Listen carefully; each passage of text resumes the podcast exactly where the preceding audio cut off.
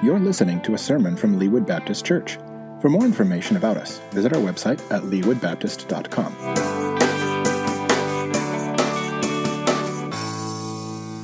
If you have a Bible this morning, turn to Matthew chapter 28. Now, I'm going to warn you, we are going to be bouncing around all over Scripture. So don't start thinking about your Easter dinner yet.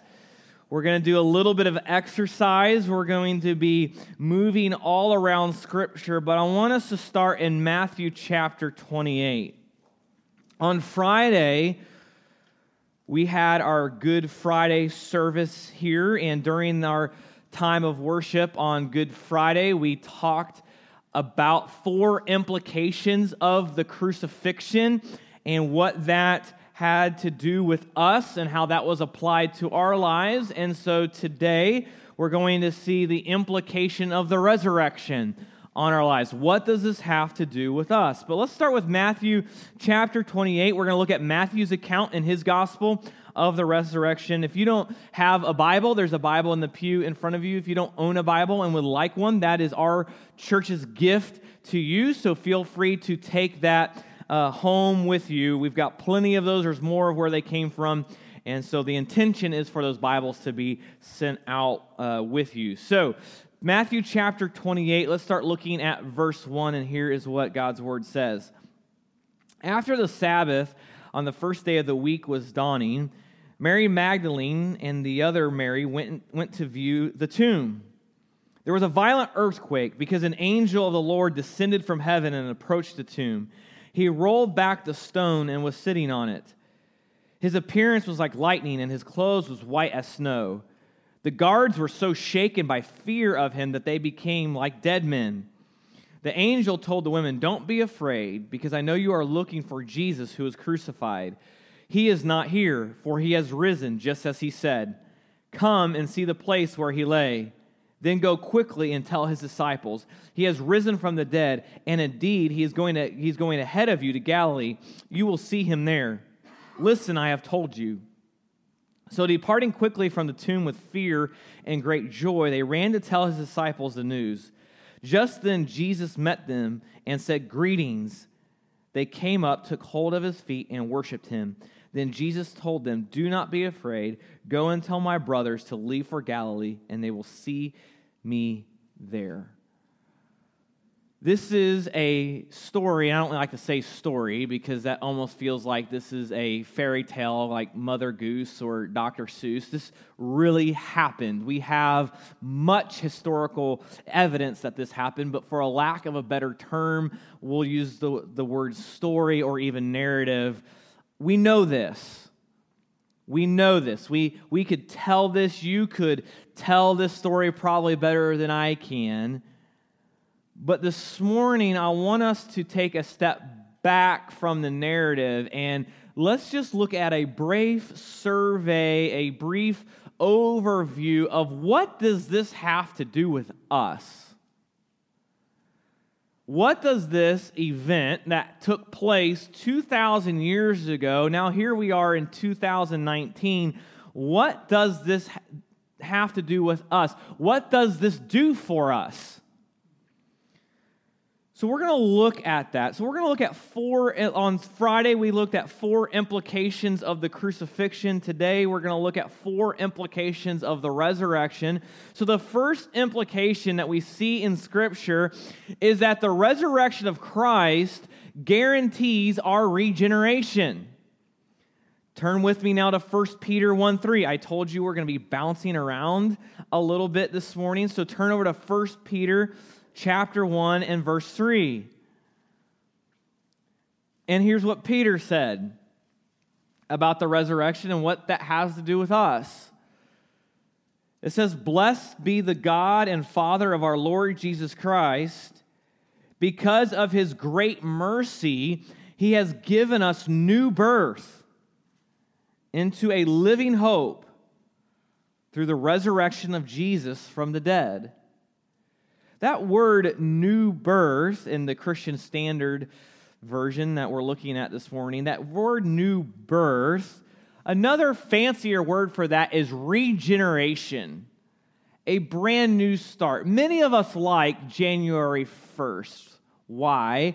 Because somewhere in our psyche, we convince ourselves on January 1st that we have a brand new start. Research shows that gym memberships go through the roof on January 1st, right? Right? Because we're all going to get in shape. We're going to get in the best shape of our lives that year. And then two weeks later, we forget, but it's on automatic pay. And so we're just paying a bill and not using anything, right?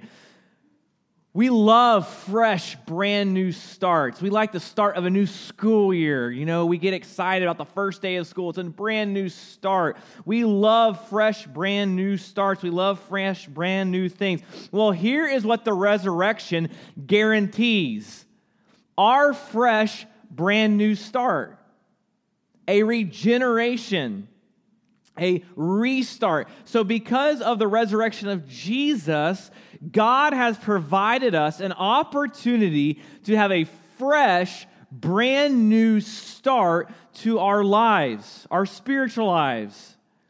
We do not receive all of that new resurrection life. We receive a brand new life, but we don't receive all of that new res- because our bodies stay as they are.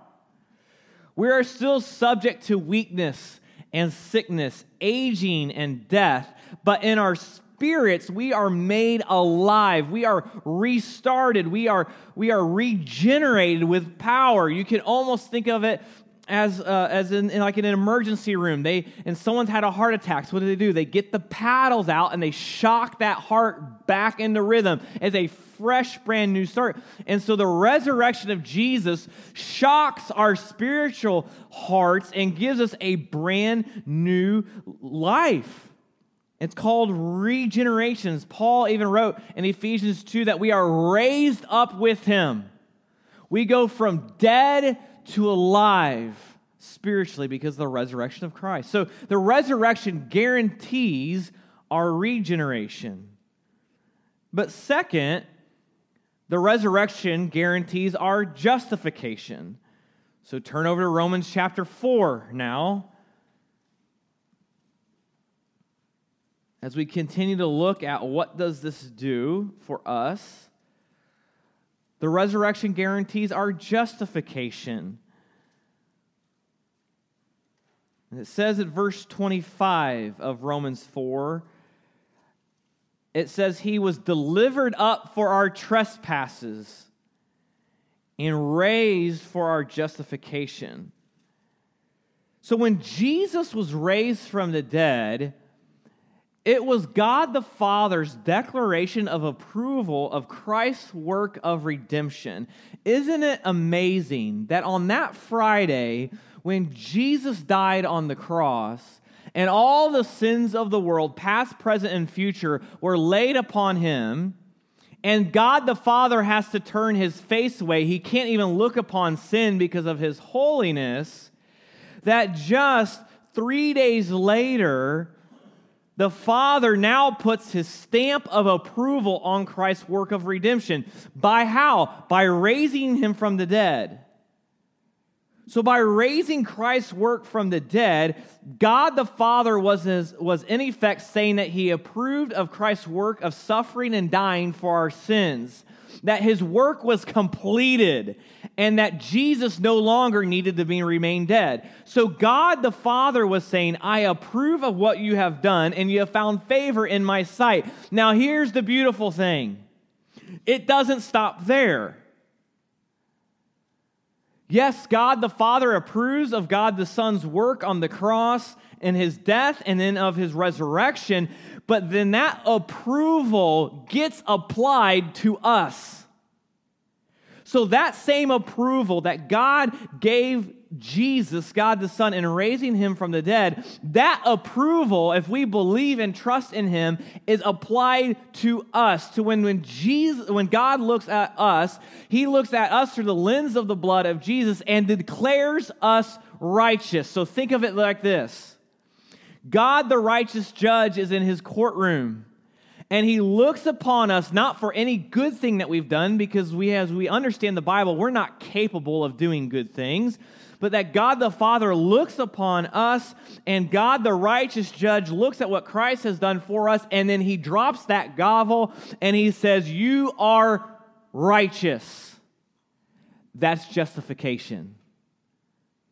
That's justification. So the Christ resurrection guarantees our justification. That approval, that declaration of approval of Christ's work of redemption is applied to us. Isn't it amazing that we receive the same approval that Jesus receives from the Father? We can receive that same approval from God the Father. Number three, Christ's resurrection guarantees that we will receive perfect resurrection bodies as well. Now, when you hear that, that doesn't mean when we receive perfect resurrection bodies as well as Christ, that doesn't mean when we get to heaven we're all going to be walking around like Arnold Schwarzenegger or whoever else. What does it mean that Christ's resurrection guarantees that we will receive perfect resurrection bodies as well? Turn over to 1 Corinthians, uh, 1 Corinthians chapter 15. I would encourage you to even write some of these references down, go back and look at them later. But Christ's resurrection, it guarantees ours. Here's what Paul says But, but as it is, Christ has been raised from the dead, the first fruits of those who have fallen asleep. For since death came through a man, the resurrection of the death also of the dead also comes through a man. For just as in Adam all died, so also in Christ all will be made alive. But each in his own order Christ, the firstfruits, afterwards at his coming, those who belong to Christ. Then comes the end, when he hands over the kingdom to God the Father, when he abolishes all rule and all authority and power. For he must reign until he puts all his enemies under his feet. The last enemy to be abolished is death. For God has put everything under his feet. Now, when it says everything is put on under him, it is obvious that he who puts everything under him is the exception. When everything is subject to Christ, then the Son himself will also be subject to the one who subjected everything to him, so that God may be all in all.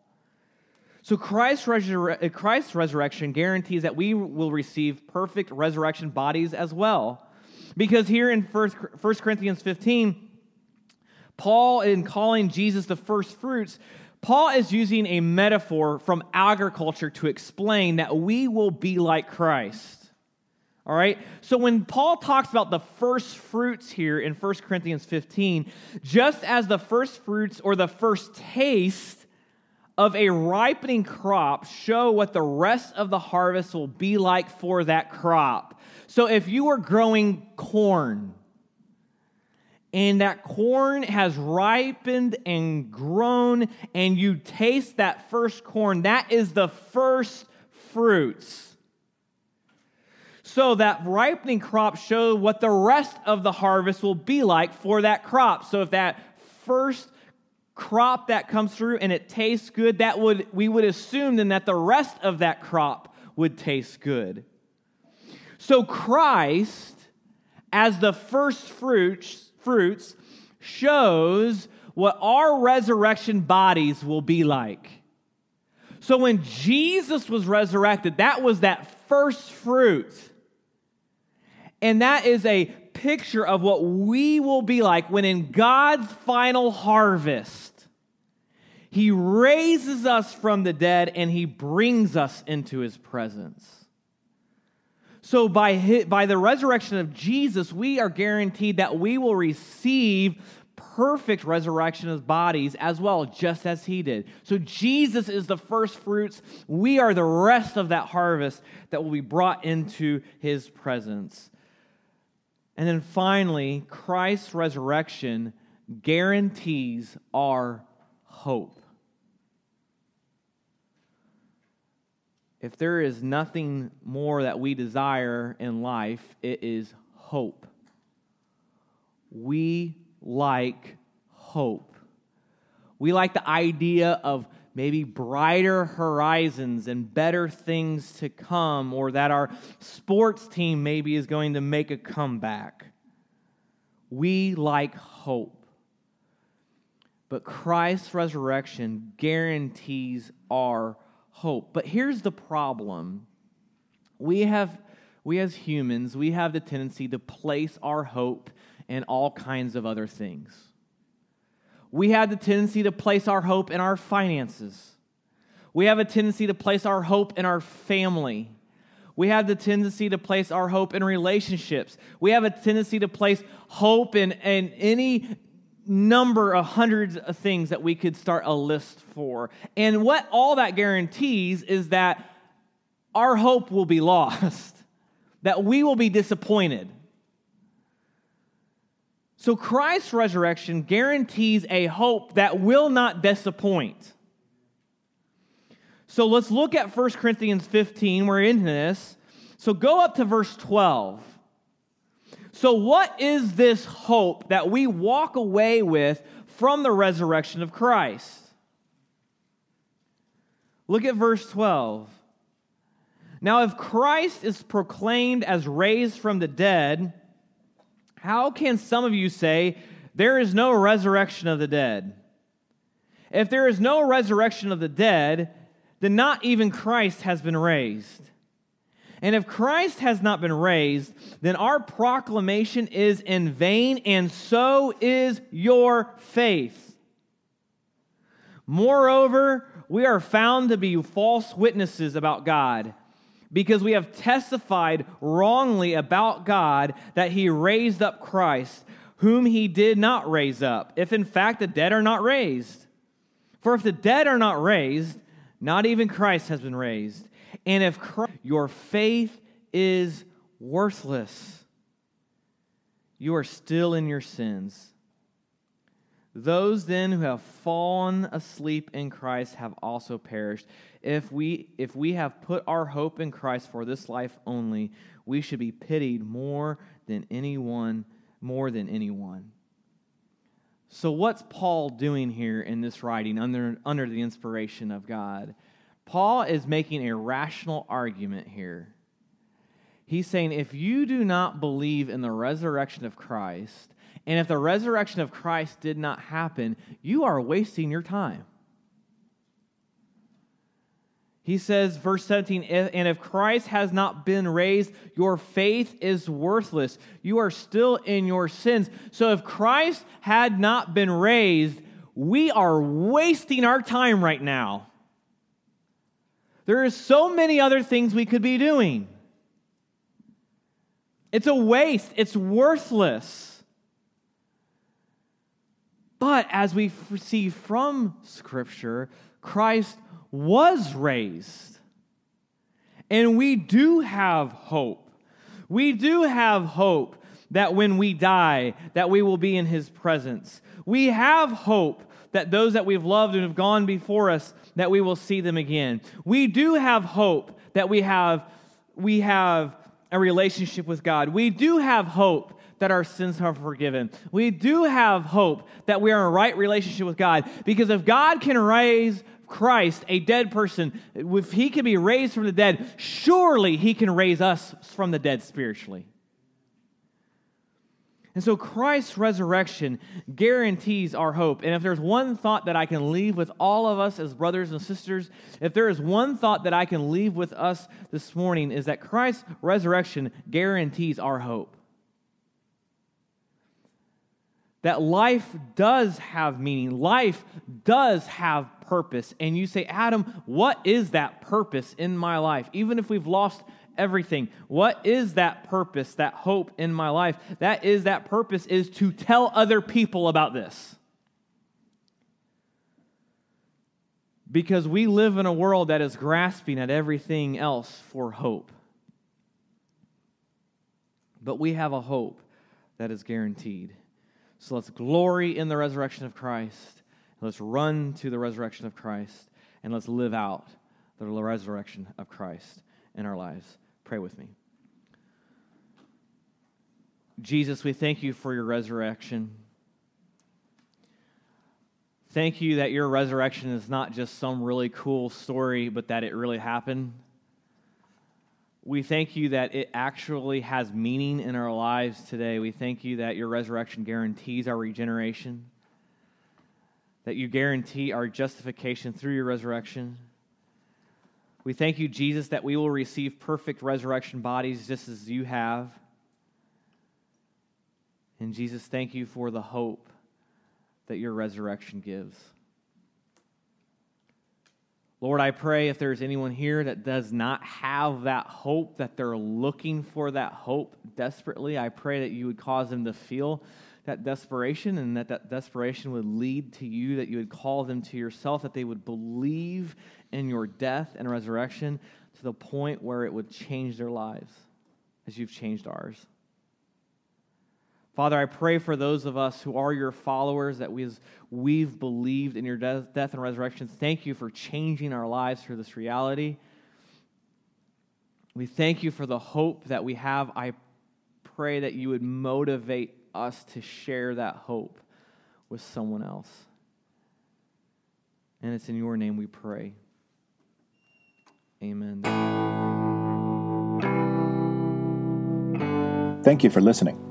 If you're in the Kansas City area, we'd love to have you be our guest. We're located at 8200 State Line Road in Leawood, Kansas. Worship services are on Sunday mornings at 10:30. To learn more about us, visit our website at leawoodbaptist.com.